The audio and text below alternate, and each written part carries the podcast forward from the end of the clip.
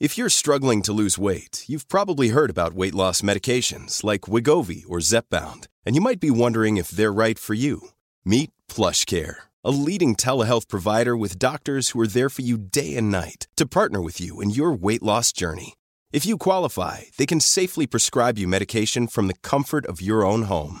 To get started, visit plushcare.com slash weight loss. That's plushcare.com slash weight loss. plushcare.com slash weight loss. Allô?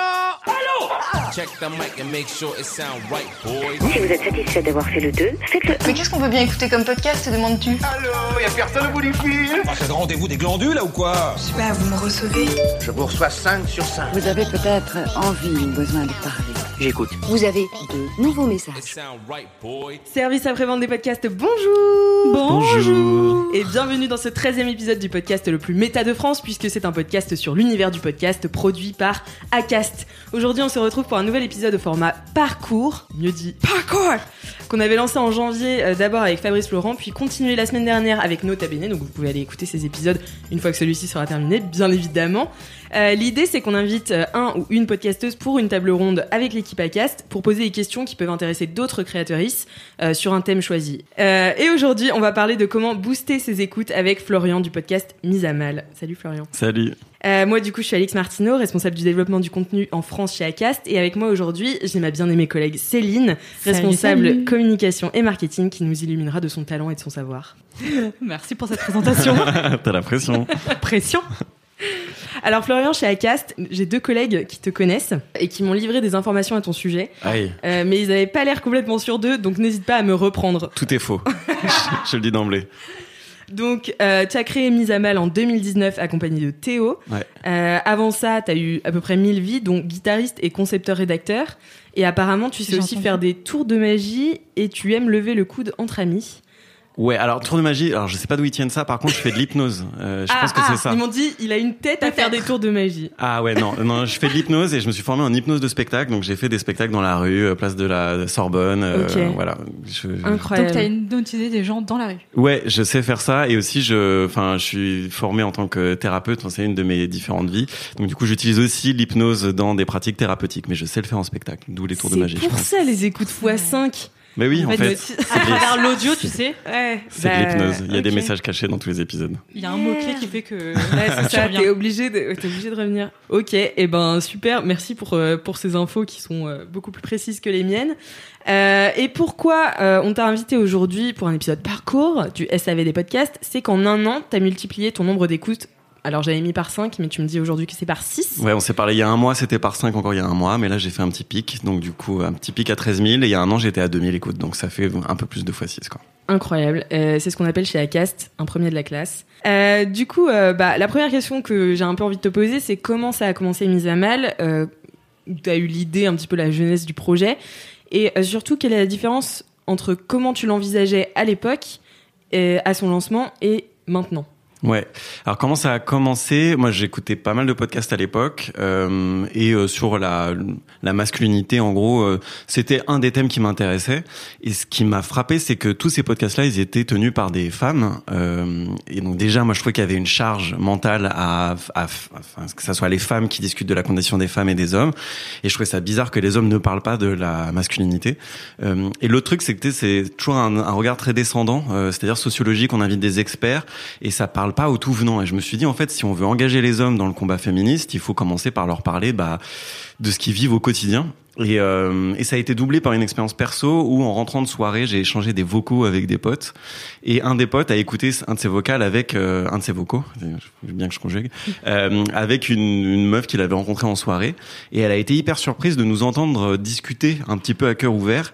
Et quand il m'a dit ça, je me suis dit c'est plus possible euh, qu'en 2019, donc l'année où je me suis euh, lancé, euh, on ait encore des, euh, des préconceptions genrées sur les hommes ne se parlent pas et les femmes ne font que parler entre elles, etc. Donc je me suis dit faut rendre public les discussions entre hommes. Euh, voilà, et j'ai fait ça au début, et il y a un pote qui s'appelle Théo, donc qui a voulu me rejoindre. Et au début, on était en, en binôme sur ce projet-là. Euh, pour répondre à ta question, qu'est-ce qui a changé? Bah très tôt dans le podcast, moi je voulais inviter que des hommes, et en fait dès le premier épisode, je me suis dit c'est pas possible. En fait, on va pas faire un boys club euh, discuter qu'entre hommes. Genre, moi je m'en fiche un peu. euh, Enfin, il s'avère que je suis un homme, donc je parle de la masculinité. Mais moi, le souci principal, c'est qu'on arrive mieux à se parler les uns avec les autres. Et donc, tout de suite, j'ai voulu inviter aussi des femmes dans le podcast. Ok, ok, c'est hyper intéressant. Est-ce que euh, au niveau de ton audience aussi, est-ce que c'est tu te rends compte que les hommes sont intéressés par les masculinités ou c'est encore un Euh, peu dominé par les femmes Ouais, alors ça, ça a été un petit choc au début. Je, je pense que j'étais trop candide. Je me suis dit, ce podcast, il va intéresser tous les mecs euh, parce que ouais, c'est des potes qui discutent et donc eux vont vouloir rejoindre à la conversation, tu vois, au moins euh, y jeter une oreille. Et en fait, pas du tout. Quand j'ai commencé, c'était 90% de femmes qui écoutaient le podcast, à tel point que moi, j'ai volontairement fait des collabs l'année dernière avec des influenceurs qui ont une grosse communauté d'hommes, ce qui a rééquilibré un petit peu en termes de, enfin, de genre, quoi. Donc aujourd'hui, j'ai 60-70% de femmes. Ça dépend de là où je regarde les stats. Euh, donc c'est un tout petit peu plus équilibré. Euh, mais j'aimerais bien arriver à la parité, quoi, 50-50, euh, si c'est possible. Ça fait cinq mois que t'es chez Acast maintenant? Ouais, je suis arrivé en octobre, ouais. Ouais. Euh, Qu'est-ce que ça signifiait pour toi à ce moment-là de rentrer chez Acast euh, dans l'évolution de ton projet? Ouais, euh, euh, bah au début c'est donc c'est Fabflo euh, qui m'a conseillé de vous rejoindre. Moi je connaissais Fabrice, pas. euh, du coup, qui qu'on adore, euh, qui euh, était le premier invité de ce format parcours que vous pouvez aller écouter dans les notes du podcast. Ouais, et du coup, lui, je l'avais contacté. Bon, je le connaissais de, Mademoiselle, de Mademoiselle, et je l'avais contacté sur Insta. Euh, j'ai aucun contact, et je pense que ça va être important d'en parler euh, parce que j'ai aucun contact, influenceur, média, euh, rien du tout. Et donc, je l'avais contacté sur Instagram parce qu'il parlait de la, de la capote, et moi, j'avais fait un podcast sur la contraception. Et du coup, je l'avais contacté, et j'avais participé à Histoire de mec, et puis récemment Histoire d'argent. Et c'est lui qui m'a dit, va chez Acas, tu seras mieux. Donc voilà, c'est comme ça que je vous ai découvert. Moi, je connaissais pas du tout. Et euh, qu'est-ce qui a changé Euh, Le fait de, bah, de rejoindre la plus grosse communauté euh, de podcasts au monde, ça m'a fait euh, avoir un petit sentiment d'appartenance, de me dire, bah en fait, je suis peut-être podcasteur, quoi. Ce qui n'était pas le cas euh, avant. Pour moi, c'était un truc que je faisais dans ma chambre avec des micros allumés, et puis voilà. C'est toujours le cas. D'ailleurs, ce côté un petit peu bricolé, moi, j'aime bien. Euh, donc voilà, appartenance à une communauté. Et le deuxième déclic que ça a provoqué, c'est le fait d'être monétisé. Donc même si ça me permet pas d'en vivre, euh, ni de, enfin en tout cas au niveau où j'en suis, ni d'acheter plein de trucs. euh, enfin voilà, je remets tout dans le podcast au moins pour payer des pizzas aux invités, quoi. C'est déjà cool. Euh, ça m'a fait me dire, c'est potentiellement, enfin c'est professionnalisant en fait. Et donc de me dire, je peux être créateur professionnel. Ça, ça a été un déclic dans mon cerveau énorme parce que je pense que c'était un désir que j'avais depuis longtemps que je n'osais pas assumer. Hmm.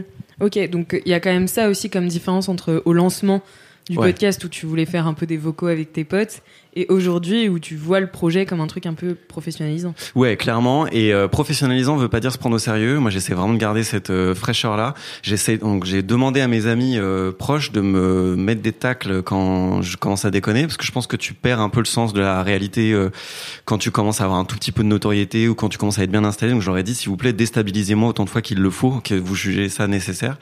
Euh, parce que oui, en fait, euh, je le vois professionnalisant et la communauté augmente. Et donc du coup, moi, je fais hyper parce que maintenant, ce que je dis euh, est pris un peu comme argent comptant. Donc j'ai une responsabilité aussi de pas dire de la merde, euh, ou alors dès que je dis quelque chose qui semble à une vérité, dire, euh, bah en fait, c'est mon expérience juste. Vous voyez comment ça résonne chez vous, mais ne le prenez pas comme une, réalité pour tout le monde, quoi. Hmm. Et euh, du coup, depuis le début, c'est quoi ton évolution aussi éditoriale? Comment tu arrives à... En fait, on va commencer à parler du fait que tu as pris quand même six fois plus d'audience qu'il y a un an. Ouais. Euh, comment tu fais pour garder les gens Euh, Est-ce que éditorialement tu travailles un peu ça? Comment tu fais pour communiquer avec les, les gens qui te suivent, ta communauté, quand t'en parles bien? Ouais. Euh, bah, éditorialement, je, je pense que j'ai pas trop changé ma manière de faire des épisodes. Euh, en tout cas, de les trouver dans le sens où moi, je fais tout par intuition. Il y a rien qui est stratégique dans ce que je fais. Euh, juste, j'écoute énormément dans la vie de tous les jours euh, ce que mes amis me disent, les amis de mes amis me disent. En soirée, euh, j'ai les oreilles ouvertes. J'écoute ce qui peine les gens, ce qui bloque, euh, ce qui voilà, ce qui va faire du mal dans les clichés que j'entends. Et j'en fais des épisodes après. La seule différence, c'est que maintenant, j'invite peut-être un peu plus des influenceurs, influenceuses d'Instagram mais pas enfin c'est juste parce qu'on est en contact en fait et je les connaissais avant que ça soit des influenceurs et qu'ils explosent donc je les invite comme des amis et il s'avère juste qu'ils ils ont un- une puissance de, relais qui fait que le podcast est de plus en plus visible donc ça c'est cool euh, après en termes éditorial je pense que je suis beaucoup plus scrupuleux dans le montage par contre même si j'ai pas changé ma manière de faire des épisodes Dans le montage, je me pose tout le temps la question. Donc, il faut savoir que c'est deux heures et demie d'enregistrement euh, pour 50 minutes utiles, donc 50 minutes d'épisode. Moi, j'aime bien ce format-là. Euh, et à chaque fois que je monte, donc deux heures et demie, c'est très long en fait à monter, je me pose la question qu'est-ce que les gens vont en tirer? Et soit c'est une information, soit c'est émotionnel, euh, mais de à chaque fois me demander est-ce que ça c'est utile et des fois c'est et aussi de me dire est-ce que c'est relié au sujet. Mm. Et par exemple sur le célibat, un épisode que j'ai fait récemment, on parle énormément du couple pendant l'enregistrement et je me dis c'est hyper intéressant, mais c'est pas le célibat. Je veux qu'on entende le célibat comme quelque chose de en soi et pas l'autre côté euh, de, du, du couple en fait. Donc voilà, moi ma, ma manière de, de monter a changé sur ces deux axes là. Et après, ma manière d'animer a aussi changé dans le sens où avant, je partageais beaucoup plus mes expériences qui aujourd'hui me semblent pas très utiles. En fait, euh, je vais plus m'attarder à comment je relance, comment je redistribue la question. Et surtout, moi, j'aborde les épisodes avec un cliché que je veux mettre à mal. Mais après, ma feuille, elle est vide et je passe mon heure et demie, enfin, ou mes deux heures et demie à, à rebondir, à noter des mots-clés sur ce que les gens me disent et à questionner des évidences et à beaucoup moins partager mon expérience qui est pas si intéressante que ça, quoi. Mhm. Ouais, c'est intéressant parce que du coup, tu fais partie d'une typologie. Nous, chez Acast, on a trois typologies de podcasters. Euh, Il y a les studios, les médias. Donc, euh, les studios, ça va être Binge Audio, euh, Louis Média, euh, enfin tous les studios natifs de podcast. Les euh, médias, ce sont donc euh, les, les- La presse. qui se met au podcast. Donc, on a Le Monde, euh, l'Express, euh, Le Parisien, Les Parisien, Échos. les Échos, voilà, tout ça. Merci Céline. Et euh, les indépendants. Et en fait, euh, t'es vraiment dans la courbe aussi du marché des indépendants qu'on voit exploser euh, ces derniers mois, où vraiment, en fait, euh, on se rend compte à quel point le podcast est un média engageant, parce que tu vois, tu me dis, je fais, enfin, tu fais tout presque organiquement, c'est vraiment ce que, ce qui toi t'anime, que tu fais dans le podcast. Donc c'est vraiment ta personnalité qui, qui ressort, et c'est ça, je pense que les gens aussi recherchent de plus en plus avec le podcast, même s'il y avait une volonté de s'informer et tout avec les médias. Mais euh, ouais, les indépendants, là, c'est un, un- un vrai tournant qu'on est en train de voir euh, s'effectuer. Donc, euh, t'as pris le, t'as pris le truc, le train en marche, donc c'est top. Très fort. Je voulais juste rebondir sur le fait que, que tu, tu invitais maintenant pas mal d'influenceurs. Et c'était pour comprendre pourquoi, en fait. euh, mais du coup, tu as répondu à la question. euh. Ouais, mais je pense que c'est important de revenir dessus parce que, tu vois, là, le premier influenceur que j'ai invité, c'est le plus connu. Il s'appelle Eric Flag. Il est hyper connu dans le milieu du fitness euh, et du calisthenics, donc de la musculation de rue, qui est un truc typiquement masculin. euh, moi que moi je pratique, tu vois, euh, et que j'adore pratiquer, même si on peut qualifier ça de kéké muscu, je sais pas quoi. Moi, en fait, c'est devenu un énorme plaisir. Euh, et en fait, je l'ai contacté lui parce que je l'adore. Je le suis depuis euh, depuis qu'il a Tu ne commencé. connaissais pas d'avant? Absolument pas. Il habite, euh, tu vois, en Suisse. Enfin, on n'avait aucune occasion de se croiser. Il a un demi million d'abonnés sur YouTube. euh, il en vit. Il a, je sais plus combien sur Instagram. Bon, bref. Et moi, je me suis dit, ce type-là, il a un paradoxe en lui qui m'intéresse beaucoup. Il est très musclé, il est blond, grand, beau et tout ce que tu veux. Et il parle de fragilité sur sa chaîne. Et je me dis, c'est, et c'est pas un truc marketing. Il parlait de sa rupture. On voyait qu'il en avait souffert et tout. Et je me dis, ok, comment c'est possible qu'un mec qui fait de la muscu euh, parle aussi euh, tendrement de ce qui lui arrive, ce qui est pas du tout l'image qu'on en a. Et je me dis, là, il y a un cliché à défaire. Et je voulais parler du mal alpha avec lui. En fait, le sujet de, du mal alpha m'est venu en le regardant. Et je me disais, je ne veux pas parler du mal alpha avec euh, qui que ce soit d'autre que Eric Flag. Donc je lui ai envoyé un mail, tu vois, mais vraiment contact avec Eric Flag. euh, genre, j'ai pas joué de compte, enfin de, de, de réseau ou quoi, j'en ai pas. Je lui ai expliqué ce que je voulais faire avec lui. Il m'a répondu go banco. Donc je suis allé en Suisse tourner avec lui. Euh, et c'est à partir de là où je me suis dit en fait, les, les gens qui sont influenceurs ou pas, ils veulent juste parler euh, réellement. Et donc c'est ça que j'essaie de proposer dans le podcast. Et depuis, j'ai eu d'autres influenceurs. Donc il y a eu Luca Laccio pour les vêtements, Sébastien Cardinal pour véganisme, euh, la boîte à Charo euh, et récemment Cornichon qui a une énorme commu- communauté sur Instagram. Et pareil pour Cornichon, euh, moi je voulais parler de romantisme avec lui parce que j'ai perçu en lui que c'était un romantique très premier degré, malgré son compte qui fait un peu beauf, un peu sexuel, enfin sexualité euh, euh, assumée, etc. Moi je vois quelqu'un de très tendre et très romantique et je voulais en parler avec lui et il a accepté. Parce que c'est une conversation sincère. Et il n'empêche, et il y a aussi un autre truc, c'est qu'en fait, à chaque fois que j'invite un influenceur, je me demande, est-ce que je serais OK d'avoir cette discussion avec cette personne s'il relaie pas du tout le podcast? Donc, c'est Mm. pas une stratégie de ma part. Si la réponse est oui, je l'invite. Et s'il relaie, c'est que du bonus. Ok. Mais justement, on va parler un petit peu de réseautage et euh, cross-promotion parce que donc, la cross-promotion, c'est un outil que nous, on définit souvent comme indispensable au développement d'un podcast. Euh, donc, euh, comment définir la cross-promotion? Bah, C'est des échanges de visibilité entre podcasteurs, mais ça peut être aussi avec bah, justement des influenceurs, même si ça attire moins d'auditeurs et auditrices fidèles que avec d'autres podcasteurs, parce qu'il y a 33% des gens qui écoutent un podcast qui l'écoutent parce qu'il a, il a été recommandé par un autre podcasteur. Ah ouais Mm. Oh. Donc euh, voilà, c'est hyper, euh, c'est hyper important. Donc toi, comment tu t'y prends pour cette cross promotion Enfin, donc t'envoies un mail. En fait, c'est vraiment là, on cherche un peu des conseils à appliquer pour les autres podcasteurs et podcasteuses qui nous écoutent. Sur la cross promo, euh, moi j'y vais jamais en me disant je vais faire de la cross promotion. J'y vais parce que le sujet m'intéresse. Et après, c'est vrai que du coup, ouais, je vais parler de mise à mal, mais c'est c'est jamais intéressé. Je me dis, euh, par exemple, j'ai refusé des de, de- de faire des, des podcasts parce que je me sentais pas intéressant ou j'aimais pas spécialement la personne qui l'anime. Ou donc jamais il y a une stratégie euh, en tête. C'est juste rencontrer des gens cool et discuter. Euh, donc la question c'est comment j'ai fait pour. euh, Bah pour être, en fait, comment tu gères cette cross promotion là, même si elle est pas tout le temps consciente, euh, comme tu le dis, mais en fait, c'est un vrai outil de développement. Ouais. Euh, et c'est un vrai outil marketing que nous on recommande énormément dans le podcast. C'est donc ces échanges de visibilité, que ce soit par un pré-roll, tu vois, où tu demandes à quelqu'un de faire un pré-roll sur ton podcast, et toi tu fais un pré-roll sur son podcast, euh, à communauté équivalente, voilà. Mais ça peut être aussi des invitations comme toi. Donc comment tu gères ça? Comment du coup c'est quoi Comment tu t'es fait inviter dans le premier podcast Enfin tu vois. Ouais. Euh, bah encore une fois, j'ai tellement pas de stratégie en tête que je, je vais essayer de comprendre en le disant. Mais dès qu'il y a, en fait, je suis des gens sur Instagram. Instagram, ça c'est incroyable pour ça, c'est que c'est un truc de proximité. Par exemple, ça m'est déjà arrivé. J'ai déjà eu un échange avec Gringe. Euh, qui c'est trop bizarre pour moi en fait que j'écoutais depuis des années et la dernière fois j'ai fait un titre de podcast en reprenant une de ses euh, punchlines et je l'ai tagué et euh, du coup il m'a répondu et j'en ai profité pour le remercier par pour son livre euh, On aboie en silence qui parle donc de la euh, de la psychiatrie euh, enfin des problèmes psychiatriques. Et euh, moi j'aimerais faire par exemple un épisode sur les hommes et les problèmes psychiatriques parce que j'ai été touché moi personnellement et je sais que lui il a vécu quelque chose et j'aimerais en parler avec lui. Et donc Instagram me permet ce mec là que j'aurais jamais pu contacter autrement de pouvoir lui renvoyer un petit message lui disant au fait est-ce que tu veux venir en parler? Et donc, je fais ça avec tout le monde. Et donc, Fabflo, euh, j'ai été dans son podcast parce qu'on échange. Euh, et, tous les autres podcasts, on s'est connus en réagissant à des stories, en disant c'est intéressant. euh, Oui, c'est ça. C'est en fait c'est entrer en communication et surtout oser le premier pas, enfin faire le premier pas vers les autres créateurs et créatrices de contenu. En- Enfin voilà, en prenant ton podcast pour ce qui est, c'est-à-dire sérieusement. Enfin tu vois, prendre Ouais. un peu ton podcast au sérieux et inviter des gens et enfin voilà que tu sois invité ailleurs aussi. Tu vois. Ouais, et ne pas y aller comme un vampire. Euh, ça, c'est vraiment hyper important. non, parce que je le vois, moi, maintenant, Ouais. qui commence, et c'est très bizarre pour moi parce que je commence à avoir une, stature qui n'est plus celle d'un tout petit podcast. Ça, ça commence à, je, je commence à être pris au sérieux, ce qui est bizarre parce que pour moi, ce que je fais est la même chose.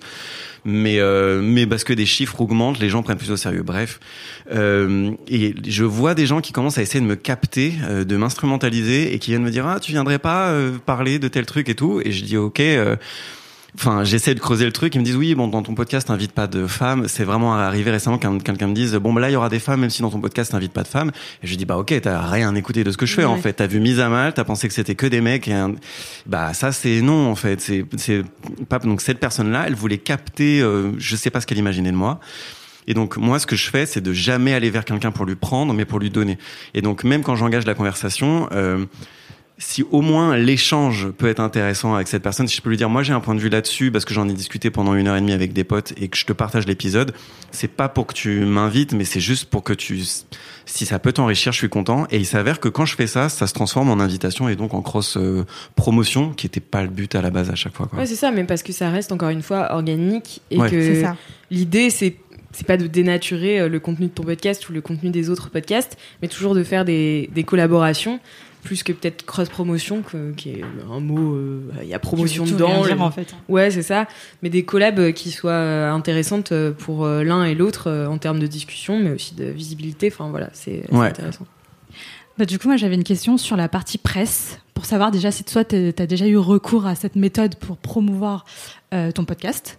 Euh, et si oui, comment tu tu t'y prends, en fait? Ouais, alors. J'ai des conseils à donner euh, aux créateurs, parce que c'est toujours, euh, les RP, c'est particulier. Ouais. Euh, Céline, c'est de quoi elle parle? Faut avoir son réseau, faut, enfin voilà, il y a- il y, a pas mal de, de techniques à avoir en fait pour approcher les médias qui sont hyper sollicités Ouais, alors euh, donc moi euh, dans la vie, euh, je suis dans la communication euh, et j'ai été euh, directeur de la communication pour des startups, etc. euh, avant et j'ai fait un peu des RP, euh, mais de manière très organisée parce que c'est pas ma formation. Moi, je viens plutôt du branding. Donc il faut savoir que j'ai un peu expérimenté à l'arrache euh, dans ma, dans ma vie d'avant ce qu'étaient les RP. Donc j'ai quelques réflexes que peut-être les gens pas n'ont pas et que je peux partager là. Par contre, ce qui est très bizarre, c'est que je les ai pas appliqués euh, pour le podcast, mais je peux les quand même les donner parce que je me dis plus ça va, plus il faudrait que je stratégise un petit peu mon approche auprès des journalistes. Euh, mais j'ai pas eu énormément de RP. J'ai été dans un magazine euh, We Do Biz euh, de quelqu'un en fait, c'est un des journalistes qui me suivait qui m'a dit vas-y on fait un épisode. Et c'est quand j'avais posté une story, j'avais j'étais rentré dans le top France, toutes catégories confondues de Apple Podcast. J'y ai très brièvement, j'en suis ressorti. Je suis très triste, mais j'y reviendrai. Reviendra. T'auras eu le mérite quand même d'y être. Ouais, et j'ai fait une story, donc c'est gravé dans le marbre. Euh, donc, euh, donc, j'avais été contacté parce qu'ils se disaient, ouh, il y a quelque chose d'intéressant à faire. Surtout que, ouais, je suis indépendant, donc euh, les gens se demandent, bah, comment on arrive à faire ça. De manière indépendante, quoi, qu'on n'est pas un studio ni un média. Euh, et là, ce matin, j'avais rendez-vous, enfin, j'ai eu un, un call avec euh, Technicart euh, sur les nouvelles masculinités, et j'ai demandé aux journalistes, mais en fait, d'où tu me connais, enfin, parce que moi, je sollicite pas ça. Et en fait, c'est un autre compte Instagram qui s'appelle Les Garçons parlent, qui relaie des paroles d'hommes, euh, qui a parlé de moi, euh, alors que j'avais rien demandé, et il m'a même pas dit, au fait, j'ai parlé de toi, c'était complètement désintéressé de sa tagué part. Non, absolument pas. Mais même, tu vois, on s'échange des messages, il m'a même pas dit, au fait, je te préviens, j'ai parlé de toi. Il l'a donné, euh, enfin comme ça, parce qu'en gros, le journaliste discutait avec lui. Il a dit, mais ça, faut que t'en parles avec Flo, parce qu'il est bien plus au courant euh, de, enfin, en tout cas, sa, par- sa parole sera plus pertinente. Et donc, encore une fois, on retombe. Alors, Instagram, j'essaie pas de glorifier Instagram parce que ça a tellement de travers. Et moi, j'ai vraiment vécu une sale période avec Insta où je me suis mis la pression pour rien. Donc, faut faire attention à ça. Euh, mais cette proximité-là et vraiment cette sincérité dans les échanges que j'ai fait qu'en fait, on me relaie euh, et une personne connaît trois personnes, connaît trois personnes. Et donc, c'est comme ça que ça m'arrive, quoi. Le bouche à oreille. Ouais. Rien de mieux. Et après, pour euh, rebondir sur les stratégies, là, je me suis mis encore une fois ce matin sur Twitter, parce que je me dis, il y a des journalistes sur son Twitter et que peut-être ça, ça peut être intéressant comme manière de dialoguer. Euh, je conseillerais aux gens de faire la même chose que ce que je faisais quand j'étais en startup et ce que je fais là, c'est de suivre les journalistes et de réagir sincèrement à ce qu'ils font. Euh, par exemple, là, moi, j'ai écrit une newsletter sur le sexe, donc j'ai une newsletter sur le malaise aussi, les hommes et le malaise. On pourra peut-être en parler euh, parce que j'essaie de développer d'autres formats aussi, mais par plaisir et par intérêt aussi de, de traiter le sujet sous d'autres formats. Euh, et celle sur le sexe, bah, j'aimerais l'envoyer à Maya Mazorette, euh, mais j'ai pas encore tout à fait l'approche que je voudrais avoir, parce que je voudrais pas qu'elle se sente vampirisée justement. Et là, j'étais en train d'écrire un mail où je me dis, je vais juste lui dire, au fait, j'ai écrit sur le sexe. euh, vu que c'est ton thème, ça peut t'intéresser. Et si ça t'intéresse pas, je comprends et je demanderai en retour et, et bonne journée, quoi. Et je me dis, en vrai, j'ai pas d'autre accroche que ça. Ça se trouve, je vais juste lui envoyer ça et on verra, quoi. Tu vois. Bah ouais. hein. Enfin, il y a pas grand chose à perdre. Ouais, c'est ça, en Qui ne fait. tente rien à rien. et de traiter les journalistes comme des gens et je pense que c'est traiter les influenceurs comme des gens et de voilà de juste leur dire eh, viens viens on parle de ça parce qu'on est tous les deux intéressés et ça nous fait un point commun et c'est cool quoi Et du coup, justement, tu parlais de newsletters, de euh, Twitter. ouais Euh, moi, j'ai été fouiller un petit peu du coup tes réseaux ce matin. Ouais. Euh, j'ai vu que tu étais pas mal actif sur Instagram, Ouais. euh, moins sur Twitter. ouais j'ai re- relancé ce matin Voilà, euh, et que Effectivement. Effectivement. c'est très euh, YouTube, euh, t'as lancé ça euh, en octobre 2021, je crois. ouais Euh, et du coup, que tu avais une newsletter. Mais voilà, je voulais savoir pourquoi avoir choisi YouTube et pourquoi la newsletter, justement. Euh, parce que c'est pas quelque chose de commun, je crois, pour les créateurs Ouais. de podcasts. Ouais. Euh, donc euh, voilà, nous en dire un peu plus sur, euh, sur tout ça. Ouais, alors YouTube, là, donc t'as dû voir en ce moment, il y a un petit effet de panique, c'est que je poste une vidéo par jour Ouais. d'é- d'épisodes qui sont sortis il y a trois ans. Euh, en fait, ce que j'essaie de faire en ce moment, c'est de rebalancer tous mes épisodes audio sur YouTube, euh, en fait, un peu pour m'en débarrasser, pour me dire ok, ils sont bons, parce que j'aimerais lancer une chaîne vraiment rien à voir. En fait, moi, je trouve que c'est pas très intéressant, et il y a des podcasts qui font ça, et je les critique pas. Moi, je trouve que c'est juste c'est pas intéressant. Par exemple, un bon moment que moi je regarde que en vidéo, je l'écoute pas en audio. Euh, je trouve pas ça intéressant de transférer un, média vers un autre en se disant c'est pareil. Bah non, en fait, euh, moi je me, je me comporte pas du tout pareil là qu'on est en train de parler dans des micros que s'il y avait des caméras. Euh, donc voilà, je, je veux lancer la chaîne YouTube pour compléter ce que je fais sur euh, Mise à mal en audio. Ça va être euh, principalement, je pense, j'ai pas encore fait le concept, mais j'ai une intuition très forte que j'ai, qu'il y a des trucs à faire et que j'ai envie, en tout cas. Euh, ça va être du fast cam. Euh, et moi, j'aimerais, ça se trouve, quand je le lancerai, ça aura changé, mais je vous dis euh, ce qu'il en est là, euh, avoir une approche plus socio-historique, parce que c'est mes études. Moi, je viens de la science politique et de l'histoire, et puis après du marketing. Euh, et j'aimerais voir, par exemple, pourquoi est-ce que le rose est une couleur pour les filles. Et j'aimerais un peu décortiquer ça et de Donc voir des clichés, comment ils ont évolué dans le temps, comment ils sont à un moment figés, comment est-ce qu'ils rebougent ou comment est-ce qu'on peut un petit peu euh, bah, changer ce cliché-là en allant dans une autre direction. Donc, bon, je pense que je vais faire ça. Ça se trouve dans trois mois ça aurait changé, mais je vous le dis là. euh, voilà pour YouTube. Mais c'est vrai que attends, je te coupe. Mais Ouais, c'est ouais. vrai que euh, euh, ce qu'on dit beaucoup, c'est que la vidéo, du coup, elle complète en fait avec l'audio. Et on a eu pas mal d'échanges avec euh, avec des youtubeurs qui justement maintenant se lancent sur des podcasts. Et, et c'est vrai que bah, il y a un déclic en fait qui se fait et ils vont pas juste décliner leur contenu euh, en format audio ou inversement. Quoi. en audio, les sens sont tellement privés euh, d'autres choses que juste ta voix. Et, et tu vois, même la manière de parler, c'est une autre dynamique. Quand tu parles en audio, il faut C'est un stimuler. exercice différent. Et c'est un exercice différent. Ouais. Et par exemple, l'inverse est aussi euh, faisable. Quand j'ai voulu lancer la chaîne YouTube, donc ça fait quand même neuf mois que j'y pense. Et cet été, je m'étais vachement pris la tête en me disant, bah, je vais le décliner, je vais mettre des caméras dans mon appart pendant qu'on enregistre un épisode. Et en fait, non, jamais de la vie, il faut que je fasse ça, euh, parce que déjà, c'est jouer ce jeu de la productivité et d'en fait de pas réfléchir, de pas se creuser la tête pour faire vraiment apporter de la valeur. Mais en plus, dans le podcast, il y a un truc hyper intimiste. Les gens peuvent rester anonymes, ils peuvent bugger, ils peuvent euh, pleurer s'ils veulent, ils peuvent, hein, tu vois ce qui.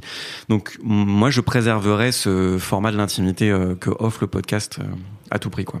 Et pour la newsletter, encore une fois, c'est une envie. Euh, donc en fait, moi, je me définis pas comme podcasteur. Par contre, avec mon entrée chez Acast, mais honnêtement, je dis pas ça parce que je suis chez Acast, mais ça a fait un déclic de me dire, j'ai le droit, enfin, je peux m'autoriser à m'imaginer créateur. Donc, on n'est pas encore dans le truc où je suis créateur, mais j'ai j'ai le droit de, de m'imaginer comme ça. Euh, et en fait, j'ai envie de créer sur le format euh, modèle le contenu. Et dans la newsletter, pour moi, c'est un c'est un format qui permet plus l'introspection. Euh, en fait, je délivre le résultat d'une réflexion beaucoup plus profonde. Et donc ma newsletter, elle est mensuelle parce que je mets littéralement un mois à l'écrire. J'ai pas du tout de trucs en flux tendu. Je, en fait, je lance le sujet de la prochaine newsletter sans avoir aucune idée d'où je vais. C'est toujours un pari que je fais. Et après, je mets un mois à déconstruire un sujet. En ce moment, là, je suis sur le yoga, donc ce sera sorti euh, quand, quand cet épisode sera publié. Euh, je me suis dit, ok, j'ai une gêne avec le yoga, je sais pas pourquoi. Et en fait, en écrivant la newsletter, je me suis rendu compte que c'était un rapport de gêne par rapport aux limites de mon corps, mais aussi par rapport à mes propres émotions. Que dans le yoga, des fois, tu fais un étirement et tu te rends compte que tu es en colère et tu sais pas pourquoi, et qu'en fait, en tant qu'homme, on n'apprend pas à écouter ses émotions corporelles. C'est très cérébral. Et donc, le yoga me confronte à ça. Bon, bref. Donc, la newsletter me permet d'explorer ça, mais surtout de le restituer de manière beaucoup plus structurée. Parce que moi, j'ai une pensée inductive, donc en fait, j'ai une intuition et après on a l'impression que je vais partir dans tous les sens. Mon podcast est un peu comme ça et c'est pour ça que j'anime en rebondissant parce que c'est typiquement mon mode de pensée. Par contre dans la, news, dans la newsletter, je respecte le mode de pensée plus déductif qui est plus courant chez les gens, plus linéaire quoi, euh, pour arriver à un développement et une conclusion, ce qui est une forme de soulagement aussi d'un point de vue protocolaire en France. En tout cas, on a habitué à voir l'écrit comme ça. Et du coup, la newsletter, elle est vraiment issue de ta réflexion à toi? Ouais, c'est que moi et en fait c'est euh, c'est pas du tout sociologique. Alors, il s'avère que j'ai fait des études de sociologie donc euh, j'ai Le gars a mille vies. Hein, ouais, ouais. mais euh, mais du coup, euh, il s'avère que j'ai la méthodo, on va dire, euh, et aussi parce que je, je me suis formé à la thérapie et au coaching, donc forcément, je sais un peu plus peut-être creuser dans, dans mes émotions, mon parcours de pensée. Euh, mais jamais tu me verras citer des œuvres ou quoi que ce soit. Je me pose sur un malaise et j'essaie d'être très très très honnête avec. Euh, et par exemple, pour revenir sur le yoga, euh, ouais, je suis mal à l'aise parce qu'en fait, si je vais dans un cours je vais être très raide par rapport à des meufs, mais ça pour moi c'est euh, la partie euh, politiquement correcte de ma newsletter. La vérité c'est que je suis mal à l'aise aussi parce que si je vais dans un cours de yoga, il y aura plein de meufs en yoga pants et que je vais regarder leur cul et que ça me gêne. Parce que je suis pas sorti de ce schéma-là, que ça fait 30 ans que je suis habitué à regarder des, habitué à regarder des culs comme si c'était normal. C'est pas si normal que ça et donc du coup de décortiquer ce malaise aussi là où j'en suis. Et le fait de l'écrire et de me dire, bah oui, je regarde des fesses, mais en fait, c'est pas érotique comme regard, c'est esthétique parce que je regarde aussi les mecs qui sont en Marcel parce que je trouve qu'ils ont des beaux bras. Et ben, ça m'a soulagé moi-même de me dire, ok, c'était un malaise parce que c'était un peu caché sous le tapis, tu vois. Mais le fait de le dire à haute voix, ça m'a soulagé et j'espère que ça soulagera les lecteurs aussi. Il y avait aussi le cliché de euh, tu regardes un cul, euh, t'es un pervers ou ce genre de choses. Ouais, Et, au en final, fait, euh, pas du tout. Bah Pas non, forcément. en fait, je regarde un cul parce que des fois au yoga, t'as un, cul dans ta tête, quoi. Et c'est comme ça. Et, et je parle aussi, tu vois, dans le cours du yoga, bah des fois tu lâches des caisses parce que t'es dans des positions pas possibles. Et bah, en fait, je regarde un cul qui va me péter dessus dans deux secondes. Donc en fait, c'est pas si sexualisé que ça, en fait, euh, le cours du yoga. Et je pense qu'il faut en sortir. Donc, tu vois, j'essaye d'aller vraiment très très loin dans, dans de, de prendre le malaise à 360 degrés pour pas qu'il s'échappe et que à chaque fin, moi, mon indicateur, c'est qu'à chaque fin de newsletter, je suis soulagé. Je me dis, euh, quelque chose qui s'est débloqué en moi, je peux lâcher ce sujet et j'y reviendrai peut-être dans un an ou deux, tu vois, Mhm. sous une autre forme. Mais je me dis si ça fait ça chez les lecteurs euh, et les lectrices, c'est bon, c'est bon quoi. Euh, je reviens un petit peu sur euh, les réseaux sociaux, etc. Comment t'as développé euh, ton identité visuelle, puisqu'on voit qu'elle est assez travaillée sur ton Instagram, notamment sur Mise à Mal. Euh, je sais que tu es un pro de la communication, mais est-ce que tu as des petits tips pour, euh, pour les gens qui voudraient faire des choses aussi chiadées? Ouais, euh, bah moi j'ai eu de la chance du coup ouais, d'être dans le secteur de la communication. Ça pour le coup c'est un de mes réseaux euh, là où ça m'a aidé. Et à l'époque j'étais avec Théo qui lui travaillait en agence de communication, qui avait une amie euh, graphiste. et quand il a parlé du projet à cette amie, elle a dit moi je veux vous aider et elle nous a aidé pro bono donc gratuitement à faire cette identité. Et on a bossé comme on bosse en agence de com, c'est-à-dire que nous on a donné notre intention. Elle nous a fait trois pistes créatives, on en a creusé une. Et donc moi je suis planeur strat aussi, euh, en plus d'être concepteur rédacteur, c'est-à-dire que euh, moi je vais imaginer des concepts pour des marques en termes de branding. Et donc du coup moi ça me parle et j'avais j'avais cette notion de la masculinité c'est une période enfin quand on déconstruit la masculinité c'est une période de déséquilibre. Et en fait je voudrais que les hommes apprennent à apprécier le déséquilibre et de pas se retomber sur leurs pattes spécialement. Et donc on est parti sur cette voie là du déséquilibre avec la graphiste. C'est pour ça que toutes mes miniatures sont sur une roue qui euh, bouge et qui va vers tomber mais qui tombe jamais c'est pour ça que l'homme euh, qui euh, est sur euh, sur la miniature a un pied levé, il est dans une posture de déséquilibre. Moi, je voudrais qu'on apprenne à, à apprécier ça. Donc, en lui donnant cette direction, elle, elle après, elle a eu cette patte là d'avoir une typo très marquée, très forte très euh, masculiniste en fait si euh, si on creuse le trait parce que c'est très anguleux etc et en même temps avec des couleurs euh, bleues et roses qui font un espèce de violet euh, gender fluide quoi. Donc euh, voilà ça c'est elle qui a fait le taf et qui était extraordinaire.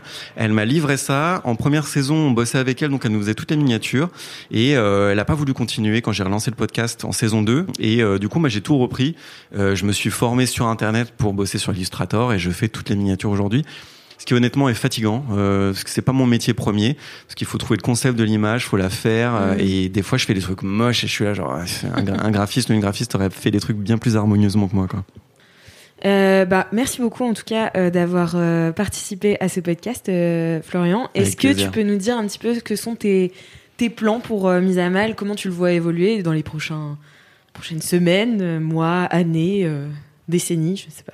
Euh, pour Milan. Euh, non, bah moi j'ai deux ouais deux objectifs pour cette année, c'est de diversifier les formats. On en a pas mal parlé, mais j'aimerais vraiment bien développer cette newsletter euh, qui pour l'instant porte sur le malaise, mais j'aimerais écrire sur d'autres choses comme le doute et la peur euh, chez les chez les hommes, enfin chez moi en fait. Et il s'avère que je suis un homme, donc peut-être que ça parlera de la masculinité euh, par extension et euh, de développer la chaîne YouTube. Ça, voilà, c'est c'est des projets que j'ai pour cette année. Euh, donc diversifier les formats et j'ai un autre objectif qui peut être euh, soit antithétique, soit complémentaire. Ça dépend comment j'arrive à le gérer. Mais j'aimerais euh, ne pas me cramer à faire tout ça, euh, qui a vraiment failli être le cas récemment. Donc soit arriver à être plus malin, donc comment je fais les choses et de le faire en moins de temps, tout en préservant la qualité, parce que hors de question que je tombe dans le truc euh, productiviste.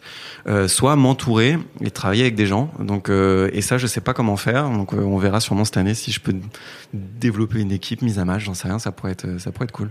Eh bien, à vos CV. euh, non, je rigole. Bah, trop cool. Merci beaucoup, Florian. Merci, vous. Bah, Céline. merci à toi d'être venu. Et puis, euh, si vous avez aimé cet épisode, n'hésitez pas à nous mettre 5 étoiles sur Apple Podcast, euh, mais aussi sur Spotify. Vous pouvez le faire sur toutes, Sur les, toutes les applis. plateformes. Voilà, sur toutes les applis que vous voulez. Euh, nous envoyer des messages à bonjour at acast.com et on se retrouve la semaine prochaine. Ciao Salut, salut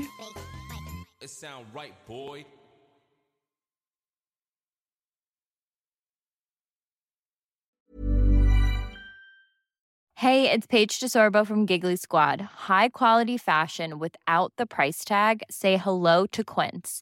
I'm snagging high-end essentials like cozy cashmere sweaters, sleek leather jackets, fine jewelry, and so much more. With Quince being 50 to 80% less than similar brands. And they partner with factories that prioritize safe, ethical, and responsible manufacturing. I love that. Luxury quality within reach. Go to quince.com slash style to get free shipping and 365 day returns on your next order. Quince.com slash style.